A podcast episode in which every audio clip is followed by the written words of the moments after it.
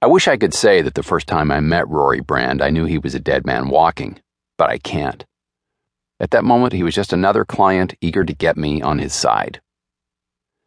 Dyke, thanks for coming, he said, pumping my arm vigorously. I didn't want to be outdone, so I matched the strength of his grip and watched him react with a swift, competitive grin. Nice grip, he said. Call me Sam, I said. He was a stocky man, a head shorter than me, with cropped dark hair peppered with gray. His actions were purposeful and confident, his body language practiced at being in charge.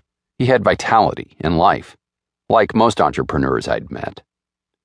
He closed the door behind me with a casual swipe of his arm, then directed me into the room. A small, airless office with two large windows and chairs either side of a wooden table. I had the sense that he was used to people doing what he wanted. Well, that wasn't going to work with me. Not without a good retainer, anyway. I hope we can get one thing straight right now, he said. Rumor's a bastard in this business. So nobody else is to find out we talked. Is that clear? I agreed to that yesterday, I said. So call me paranoid, I don't care. You obviously have more faith in people than I do. His manner suggested that my opinions of humankind were in fact of no interest to someone as important as he was, so I said nothing. I looked out of the window at the blue rooftops of Waverly, wondering what it must be like to live in a place where your only concern was which color carpet to lay in the loft. Did Carol offer you a drink? Brand asked. I've drunk enough coffee to float a yacht, Mr. Brand, I said. Before I sit down, I should tell you how it works. I ask for 400 a day plus expenses, with a non-returnable advance of 2000. I have a standard contract we can work to, but I'll understand if you don't want to put anything in writing. I can give you a full receipt at the end of the assignment. He laughed. An open-mouthed and full-chested affair, his eyes turning up slightly at the corners as if astonished by his own response. 400 a day? he said. You're joking. I'm a management consultant. I wouldn't get out of bed for that. Here's some consultancy for free. Put up your rates, or people will think you're crap. They've had nothing to complain about so far, I said. He looked interested. I asked around, but nobody knew how to get hold of a private investigator.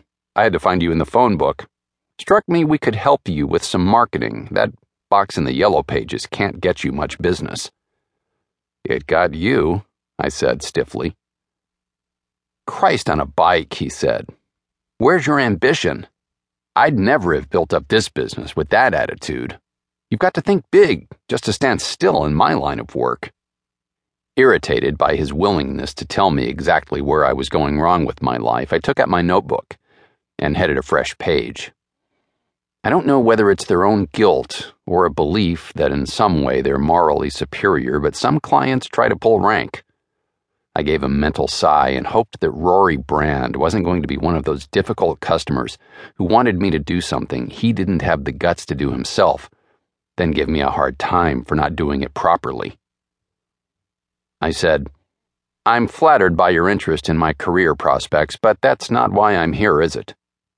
You wouldn't tell me what you wanted on the phone, so how about we get down to it now? All right, he said. Fair enough. This company is mine, named after me. You know what it's like. You have to call your company something, don't you? It helps people find you in the yellow pages. Good point. Well made. I set it up with my first wife, Jill, seven years ago. We started in North Manchester, then moved here shortly afterwards.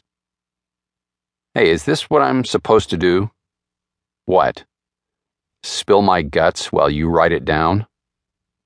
It's traditional. Okay. So, what else can I tell you? We're in management consultancy. Rather like your line of business, helping people who can't deal with things by themselves. As you can tell, I'm quite passionate about my business. Can you understand that, Sam? You don't have to sell to me, Mr. Brand. Oh, that's right. You need to keep a professional distance, don't you?